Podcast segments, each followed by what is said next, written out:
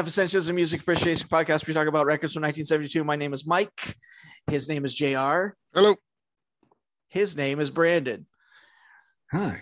Branden's back with us to talk about one of his favorite bands of all time. What is that band called, Branden? Styx. That's right, Styx. Uh, that's S T Y X, not to be confused with uh, the British mumble rapper Styx, S T Y X X X. Um, No, no shit. Is that a thing? I don't know. Maybe Yeah. you you wish it was, right? Uh, you sounded disappointed that it wasn't. a Thing. A little bit. I, as you're saying the name Styx, I'm wondering why the Styx and, and the Stones never did like a tour. Styx Oh and my Stones. God. Like what in the hell? What? Why did that never happen? Anyway, Yeah, Branden was holding up the album. He's got it. It's it's their There you go. debut record. Debut. Their first. talk about naked. Geez, Yep, they're all naked Naked on. Naked Man uh, Fire. very much like the cover ELP al- album cover. They're all just one naked being in the center. I got this uh, for three dollars. And uh, Styx, also known for uh, one of my favorite shirts that JR owns, which is a, a Phish sticks shirt. Fish, the band fish, and Styx logo underneath it. It's great. Yes. Uh, that I mean, that's a tour, right? yeah. Seriously, Fish Styx, right? coming to a state fair near you. Um, are there any other sticks puns? Like, uh, or that, is that it? We used them up. Yeah, I I mean, I can throw something against the wall and see if it sticks if you want. All right, I'll quit. That's enough. That was the last one. Uh, so yeah, their debut album "Styx" from Chicago. Uh, they they they recorded this one in Chicago, in Chicago, at a little place called Paragon Studios. Uh, I don't think it's around anymore. I'm not sure. I, I haven't heard of it. Uh, they put it out on a label called Wooden Nickel, very independent label. They were their biggest act. Uh, funny little story about Wood Nickel. In 1975, Styx jumped ship and went and signed with A&M Records. Mm. Is that right? Mm. And because because Styx was their biggest act and their very small time label, uh, yeah. they they had to cease operations um, because they were not Yeah. bringing any money. and They sued Styx. Um, I don't know if they they sued him for breach of contract. So I don't I don't know how the the lawsuit turned out, but two years later, Wood Nickel folded completely. Um, yeah, but you know what? Like in this business, when you're, I mean, you're a band and you're starting to get some real recognition, and other labels are coming around saying, "Hey, we can get you some more. We can get you more money." That can Yeah. that happens to a lot of man. Look at Nirvana, shoot Sub Pop, and then Geffen came along and grabbed them. Yep. I think uh, that's they probably put out like five albums on Wooden Nickel by the time seventy. Yeah, they. I mean, they were putting out a lot of shit. Like when they Yeah. they, they came out of the gate hot. Yeah. Uh, but yeah, so uh, it's funny the little little backstory. They were they started out as a, a cover band, uh, just DeYoung and the and the twins. Uh, they call themselves uh, the Trade Winds, right? Yeah, the Trade Yeah. Winds, and then they they picked up the other two guys. I like how they list uh, they list um, James Young, JY, as they Oh, call him JY.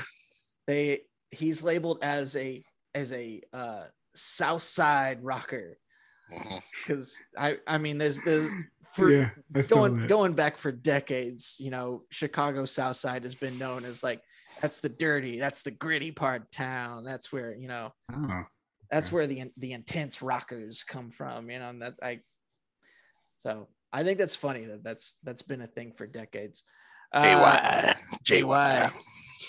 he, he definitely brings the rock. Yeah, he does. Um, yeah, we'll get into it a little later when we go through the track list, but a lot of songs on here were written by other people. Uh, all these songs, the the label suggested most of these songs. Uh, I'm I'm guessing they the, the label probably bought up a ton of songs and just kind of had them stored up for for new acts and uh and Styx the guys had never heard any of these songs before. so, Yeah. but they're like, hey, they made them their own. Um, but that's pretty cool. Uh, so Branden, tell tell, Styx, what, why, why do you love them? How long have you loved them? Uh, I got into Pieces of Eight. Um, I don't know, like 15, 12 years ago, maybe something like that. That's where it all started, huh? Yeah, and then I kind of went back a little bit. I did I a couple albums forward, not too far forward. Um, I like this album a lot. Well, I like half of this album a lot. The first half I can I can take or leave, but um, I don't know, man. I like the I like the falsetto harmonies, the organ Yeah. mixed mixed with the guitars. It's it's a nice combination that I really enjoy. Yeah. People always like, they always talk about like, you know, mid seventies career that, you know, like when they, they took off, you know, A and M records stuff. And, and, Mhm. you know, we were talking to our friend, uh, Bob the other night. And when we were talking about Styx coming out with the debut in 72, Bob was like, I don't even think I, I know the first four albums by Styx. Like a lot of people don't even really get into them until, until Yeah. around then anyway. Some people are all about the second one, but Yeah. rarely the first one. I have the second one. I'm I'm not as familiar with it. I, I should listen to it a little bit more.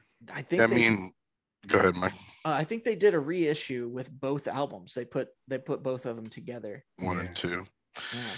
Yeah, I mean, I've always loved this band. They have great hits, like you said, later in their career. This album doesn't have Tommy Shaw, who's my favorite Styx member, but uh, it's a Shawless endeavor. But uh, uh, they're great. I mean, I named my third kid Lorelei after one of their songs. I mean, it's it's they're a great American band. Mhm. Um, and when people try to pinpoint Chicago as sounding like something, I always like to point out Styx. You know, Yeah, Oh, yeah. Styx yeah. Styx is definitely the the like the the rock, the, the like the rock sound of Chicago. Like you, you know, you, you when you think about like uh, R and B or soul, you know, you, you know, blues. most- yeah, blues. You think of Curtis Mayfield, you think of BB King. But yeah, when it comes to sort of like art rock, uh, it's kind of how they're described sometimes. You know, Mhm. like like people might think uh, Styx as being like you know a prog band, and they and they certainly are. Like, Oh, I wonder why with it- songs like they have on, the, on Yeah. this album. But I oh, the I first song on their first album. I, I would argue that they were only like they were only semi prog like when Yeah. they first started you know they're the like the seed was planted in the beginning like the very first song but but most of the album is just like that 70s rock sound like great a lot of great riffage uh Mhm. good good big choruses right yeah. and and not a not a whole lot of the like the doodly doodly doodly shit you know that you know elp will give you or yeah, yeah. and well, and that they did It's later in their in career. It's more chords on this. It's more just rah, da, da, you know on the Yeah. organ, yeah just ripping like a guitar chord.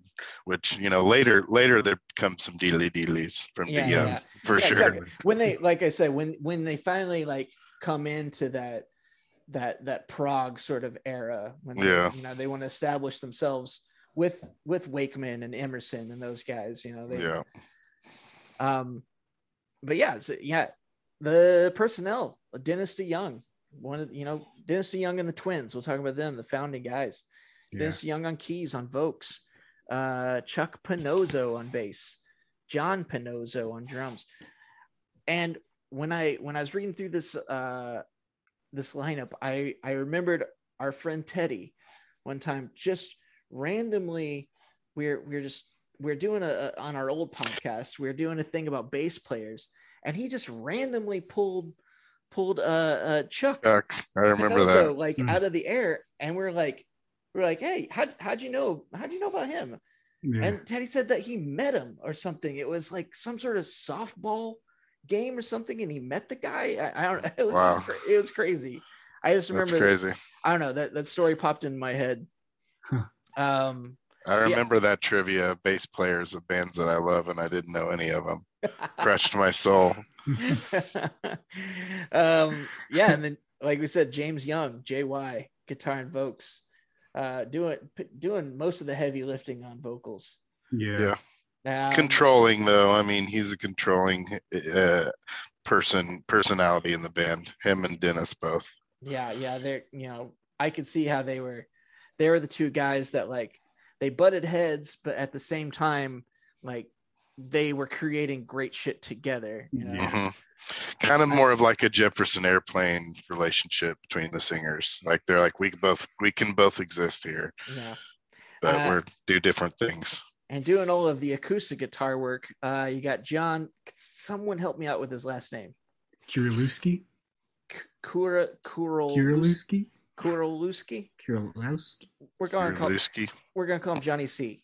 Johnny C. You're Johnny C in the band now. To- Tommy Shaw uh, replaces Johnny C. Yes. Yes. Oh yeah. Or like how how long was uh Johnny C in the band?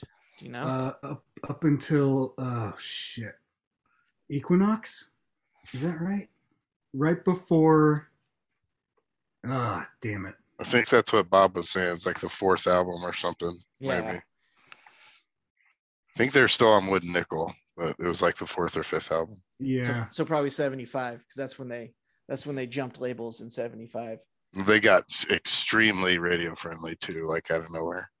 He, he did Equinox in 75 with them, and then Tommy Shaw came in with Crystal Ball in 76. Ah, crystal ball. So yeah, that that may have been a label thing as well. Like when they, you know, I, I I don't know the story behind it, but it's just one of those things when anytime like a band switches labels, sometimes sometimes there's there's tension and sometimes there's a purge. Well, Equinox was on A&M.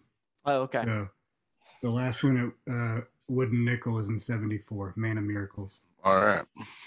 There The, you go. the, the next three albums when Tommy Shaw comes in Crystal Ball, The Grand Illusion, and Pieces of Eight.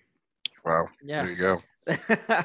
so yeah, I, I mean I don't know like it, did he contribute a lot to the writing because that's he definitely did in, in uh, Pieces of Eight. I think a little bit in Grand Illusion. Well, I mean, the guitar alone, the guitar riffs he adds, Yeah. man, that's Yeah. what it's all about. He just added some of the best riffs ever. I even love Damn Yankees because of him. So, Oh, yeah. Um, but yeah, we'll talk about the riffs on this one though, because they're not bad. Uh, like you, like we said, we we open up we open up with their with a 13 minute opus. They're like first album, first song. Everybody, this is who we this is this is who we want to be. It's Yeah. not quite who we are yet, but this is who we want to be. Uh, 13 minute song, but like like we've talked about in the past with prog, a 13 minute song at sometimes isn't necessarily a 13 minute song because it's it really is like four separate tracks. You could you could break them down, and Mhm. and then they all have like they all have their own titles. Uh, I mean, movement for the common man is the overall title, and then of course the parts are children of the land. This it's it's a big rocking song. Like if you you just make children of the land its own track. This Yeah. is this is a big probably would have been on the radio if it was its own song. Yeah, well, uh, JY. This is this is one of his songs. Uh, he's doing all the singing, and uh, great riffs. And Mhm. what else is, is funny? Three and a half minutes into your debut album, you got a fucking drum solo. Not just a Mhm. drum solo, a big one. percussion solo. Yeah, huge. Yeah. He's he's he's doing he's doing all these layers. He's doing bongos. He's doing shakers. He's Mm-hmm. I doing do love that. jingle Yeah. bells and he's the only i mean uh uh yeah uh john john panozzo he's the only one credited with percussion The so i just rolls. i just love the idea of him him going in and doing like doing a track with the shaker going back doing a track with the the little wooden block thing that Mhm.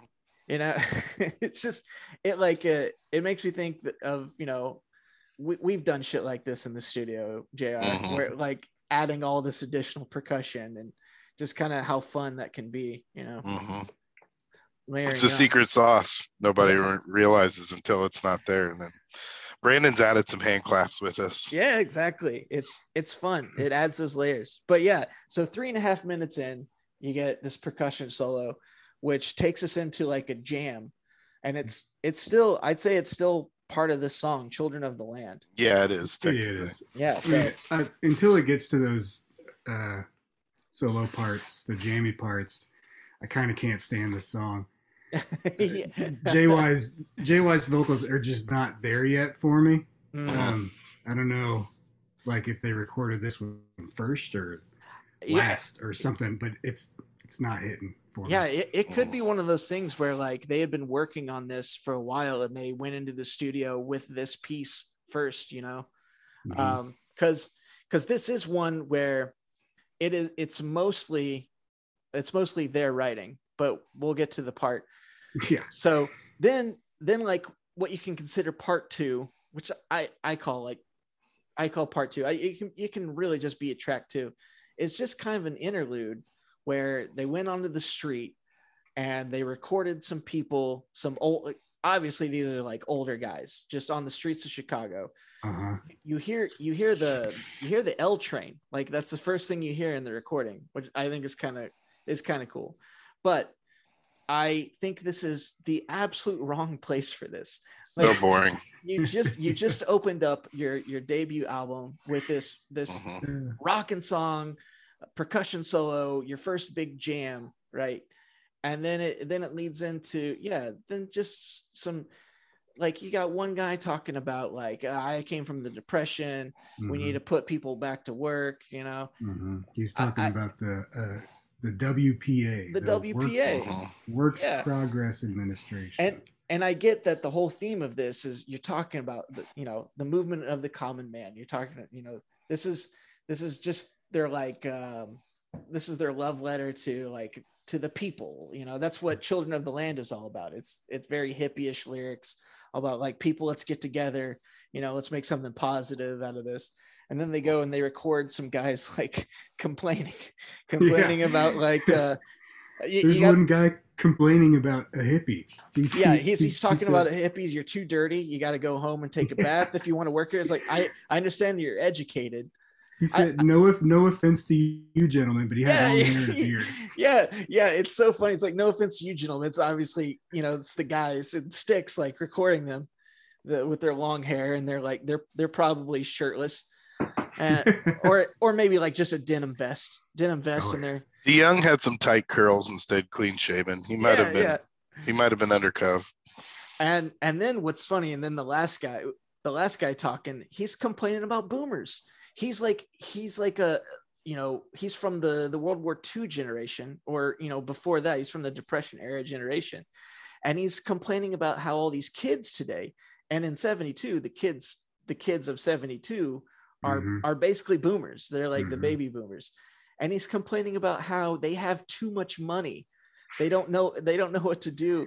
They have Never had to work for nothing. yeah they never had to work. They had everything handed to them and now they have too much money and they don't know what to do with it.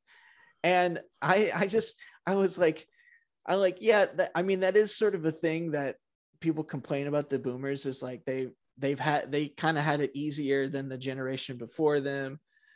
But i just it's just those things that's like even today we get old people talking about kids like getting everything and it's it's actually bullshit like It's just progress. Why does no one Yeah. understand that? It's called progress. We're all learning how to do shit better with every generation. So Yeah. of course people are gonna have more opportunities, make more money, have you know, I don't know. It's just and that drives me crazy. It's like Yeah. of course it gets better. Yeah, of course it's been and plus you're talking if you're talking about Chicago, I guarantee you the kids don't have too much money. I Mm. guarantee Yeah. you that the fucking inner city kids of Chicago are scraping by just like you did. Yeah. Like, Uh, yeah, just wait. Just wait to these kids for today that we have to see. anyway, we, we spent way too much time talking about this stupid interlude that it Dude, shouldn't and it's so album. it's so boring. You know, Mike I always bring this up on every episode that I'm on, but like the kid who's got his headphones on, who just finished a little joint in his bedroom and he's laying listening to Yeah. headphones, and this comes on three fucking minutes in or whatever, four minutes in, and it is so boring. It's not even interesting. Yeah, It's like not like Pink Floyd did it or like Jethro Tull does it. It's all just like boring shit. Like at least make it unintelligible and put some cool music over it. yeah. I, that that kid that just smoked a joint and he's listening to this record, he's like, "Why won't someone invent a fast forward button?" Yeah, he's like WPA. He's like this Just is like Picks school. up the needle and moves it forward a couple. Yeah, exactly. uh anyway then then the next section is called fanfare for the common man and this is an adaptation of a piece written by Aaron Copland. Uh, he wrote this piece back in 1942 for the Cincinnati Orchestra. And we've talked about Aaron Copland on this podcast before because prog Mhm. guys love Aaron Copland. Or they just love to throw in classical shit in the middle of their songs. Be like, Yeah. this is our song, but it's not yeah. your song.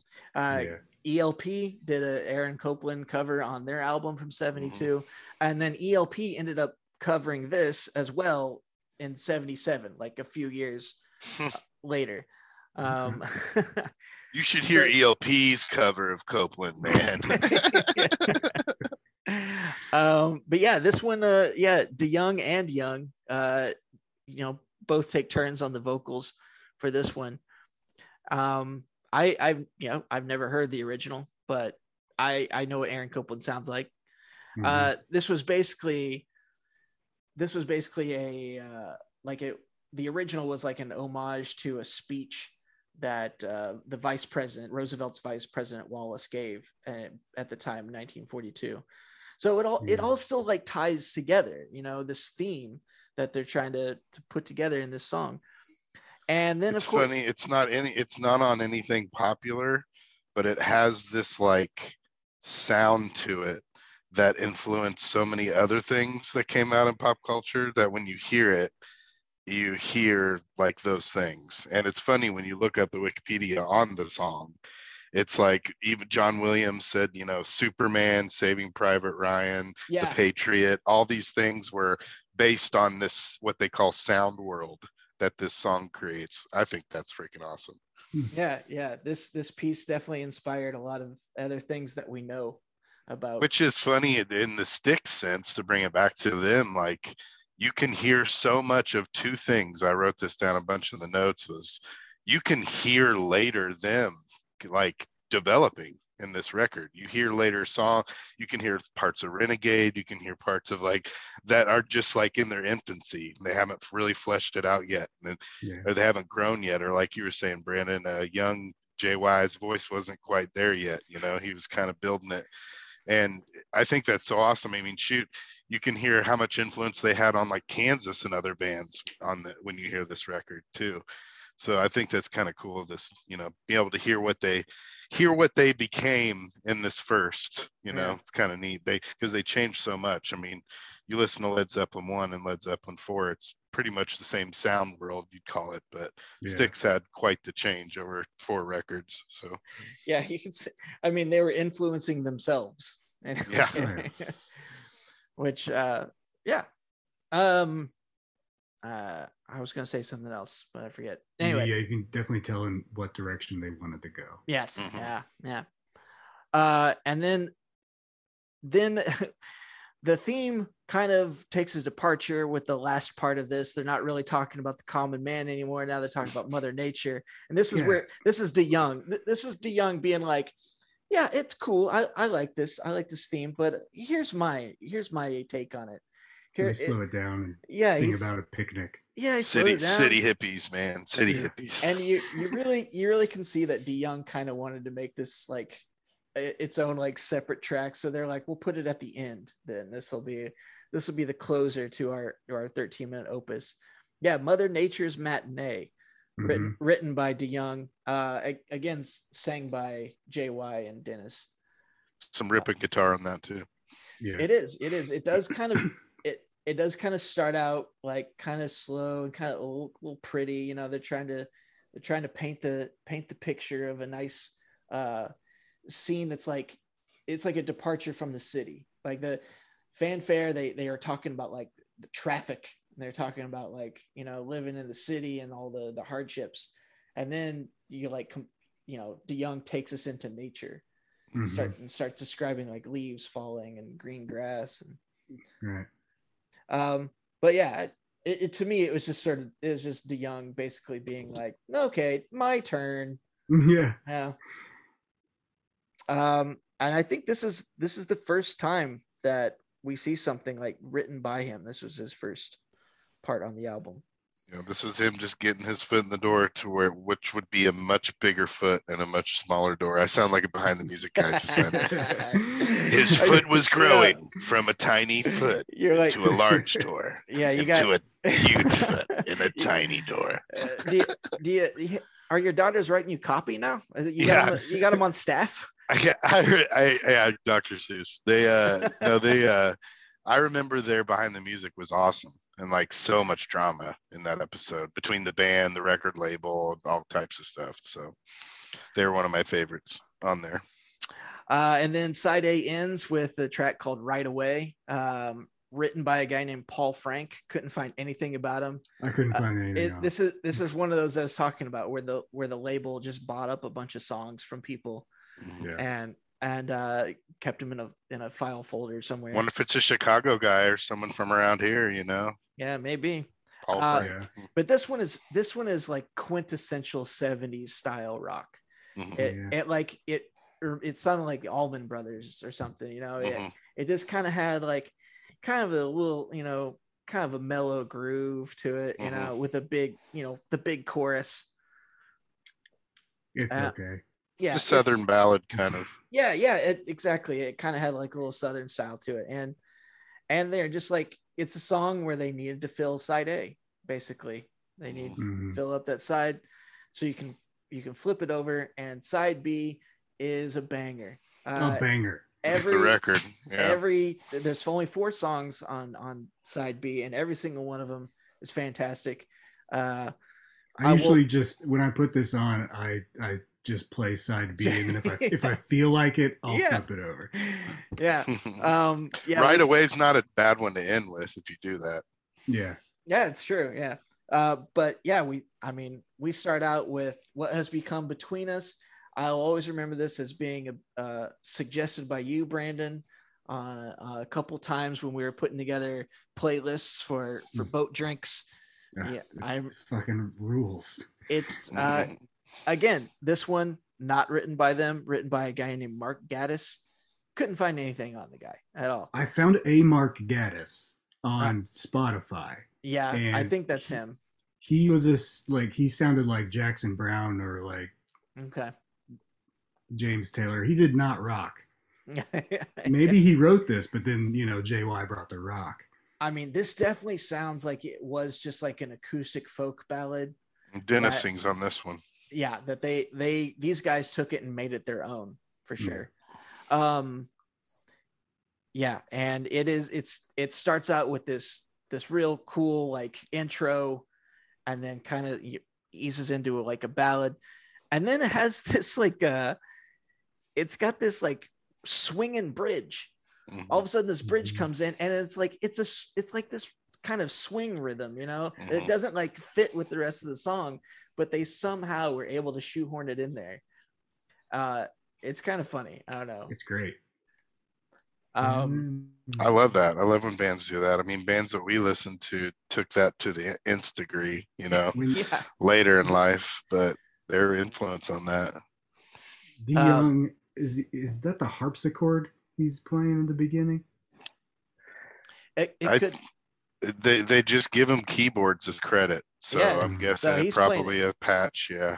i mean when he was like uh they i read when he was like 12 he was already like playing the accordion so i mean he was playing any Accordion's so wild. yeah anything that has black and white keys on it he's doing it um and then the, the next track uh the only one that they wrote for this side um best thing i'm i'm gonna go ahead and say this is my favorite song on the album Could be a really good last song, in my opinion. It's, i uh, is it because it's about fucking? that uh, is I- the best thing. Sorry, I'll let myself Yeah. out. I love I it does have some great lyrics. I love the lyrics. Uh the it starts off with acoustic and just like just jams like when when the riff comes in it has some great riffage. It you know, it reminds me of like the stuff that that I like today. It reminds me of like riffs that like the sword or red fang or clutch would do. you know? Yeah, definitely clutch. It's- Johnny it's- C on that acoustic. Yeah, yeah. I mean, it's it's so good. This one, um, written and sung by JY.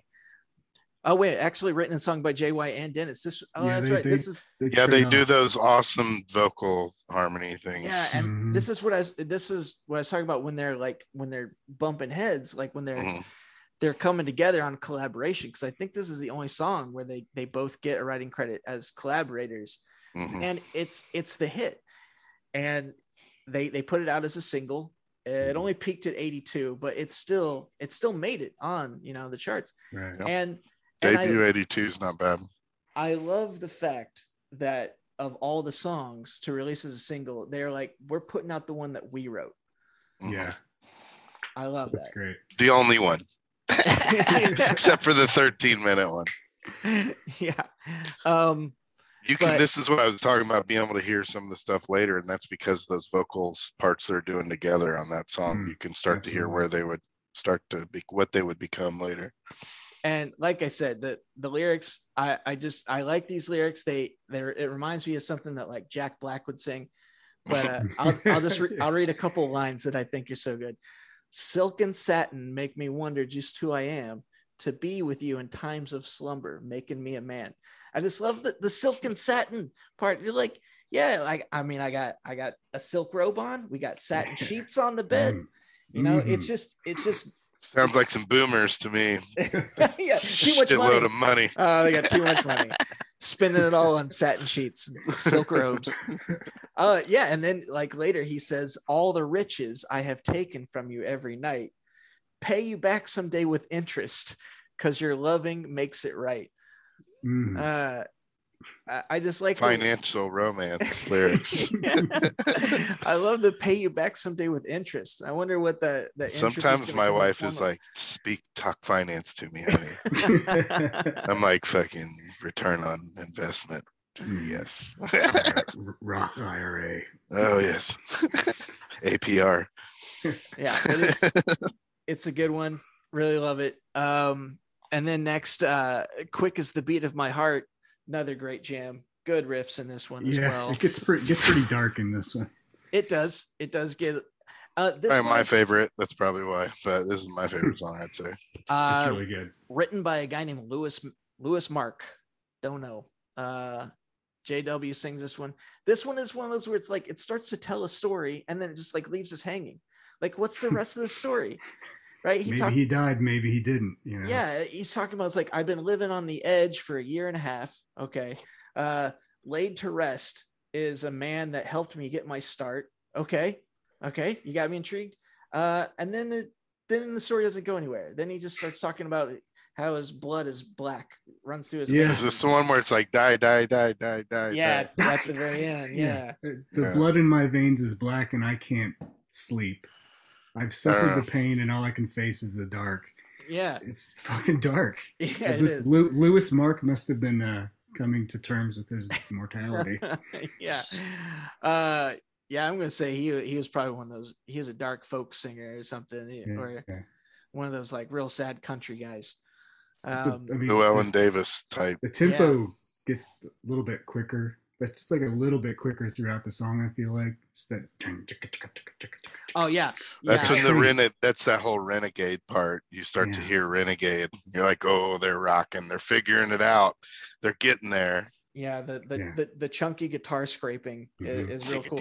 And I, I I I associate that with Chicago. I don't know why, but Yeah. just that chicka chicka chicka because of the train. Maybe I don't know why. Mm, It's some kind of like new version of blues R and B. It's just like a, it's a chugga.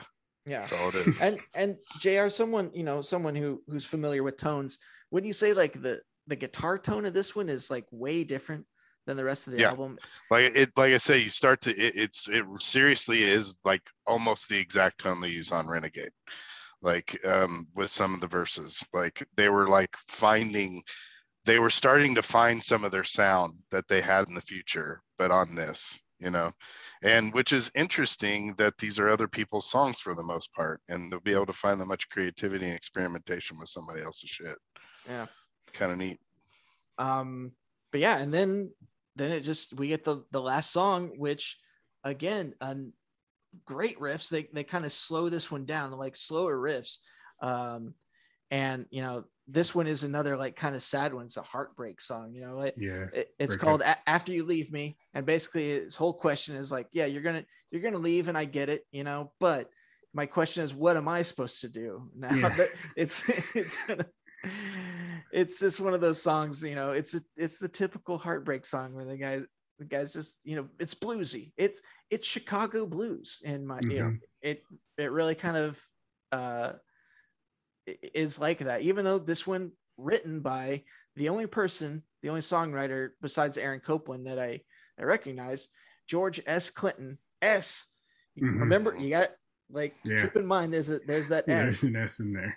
because this george clinton uh he's a film composer. That's what he's known for. He started out in the 80s doing films and he's still working today. You may recognize uh, scores from such films as austin powers and mortal kombat and the love guru uh Beverly and the Hills love Ninja. guru. beverly hills ninja um, a lot a lot of like a lot of these movies that have kind of gone the way of i don't know forgettable but they still come Wild things. yeah wild things they still come back around in pop culture um, I'd say Aus- I'd say Austin Powers score is like it was big time in pop culture. Oh yeah. oh yeah Uh, yeah yeah yeah. And what else? Mhm. What was the second one? mortal kombat Yeah, Mortal Kombat. Come on, it the song is more than the movie. yeah. I think I think that first Mortal Kombat soundtrack got me into metal. Yeah, I'm telling you, there's a like lot of that. Good metal on there. There's so much that that song did for culture. More, way more than any of the movies ever did. yeah I and think i that that dude had his own band and like put out one album and then started doing. yeah yeah He's One- like a Bruce Willis. He's like, I do film on the side, but I actually like to rock with my buddies. Yeah, the, the story Warner Brothers actually saw his band play and they were interested in his style of writing, you know, and they they hired him to start working on on film, which I I just think that's like who walks in to see a band and and they hear him they're like, "You know what? You could be a good film composer." And like, "Wow, yeah. where did where did you get that from me standing up here playing guitar?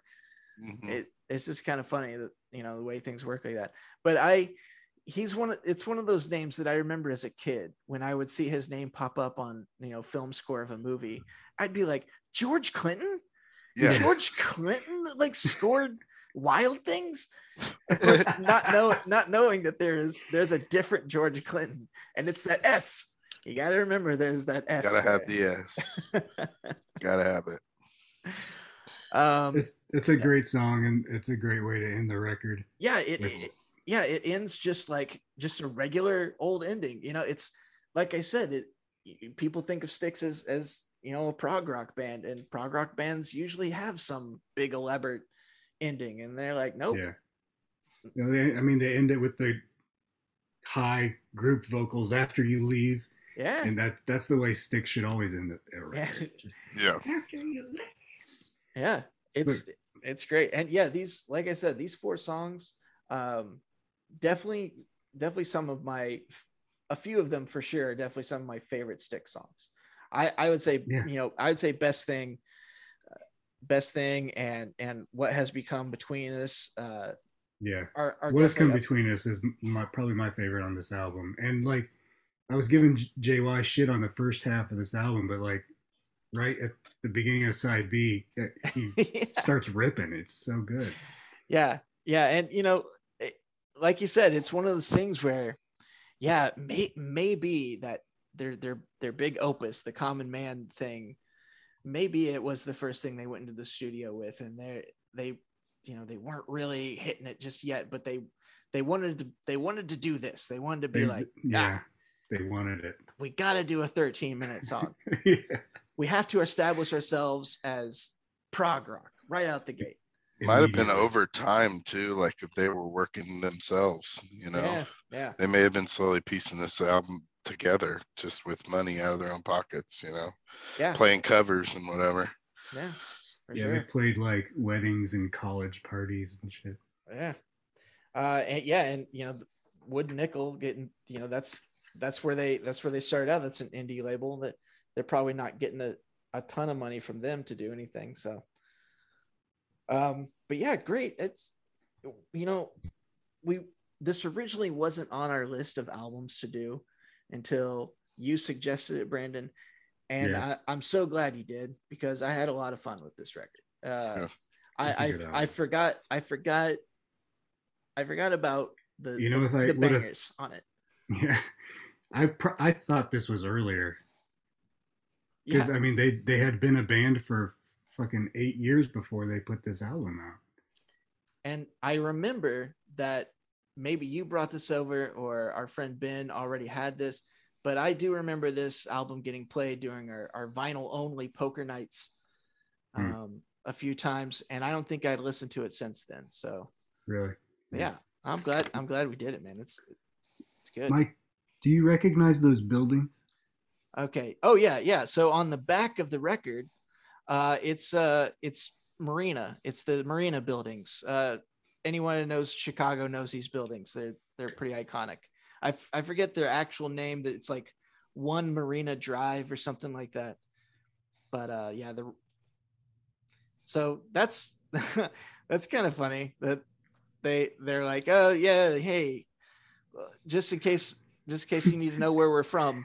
Uh, Yeah. Here it is on the back of the record, our debut album. They got a few quotes on the back. One by like the mayor Oh, in six in '62 about cleaning up the city. Oh. Yeah, so they they were definitely establishing themselves as like we are Chicago boys. Like Yeah. and that's that's Mhm. that's part of our that's part of our image, that's part of our brand. And you know what? I I got to respect it because when I was putting together a logo for my band Scram, my first idea was to take pictures of all the of of five different plaques that spelled out Scram all along uh, L line stops Right. and you know I, I was just I was I was like hey I want I want Chicago to be a part of our personality as as a band and I get it hmm that's cool And They're they're all the stops that you guys live on, and you accidentally got like famous from your first album, and people stalk you. Why'd you give them their our address?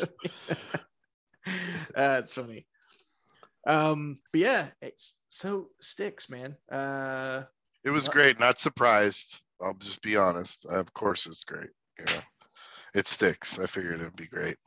I didn't know which ones were on it either. Like you said, Mike, I didn't know exactly which songs were going to be. I didn't expect it to begin how it began at all. But uh, yeah, good on them. Some about Yeah. those prog guys and their voiceover shit. They love. And they're making and they're ripping off Copland. I don't get it.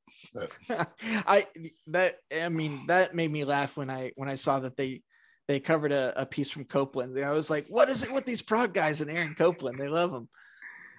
Um, it's funny.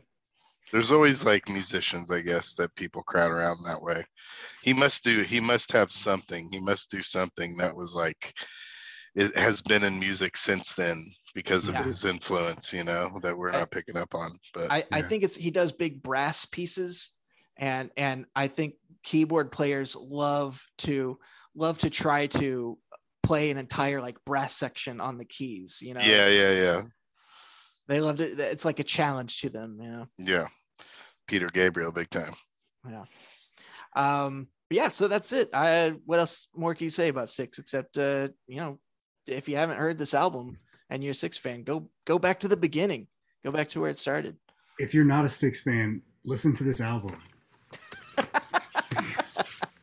At least side B.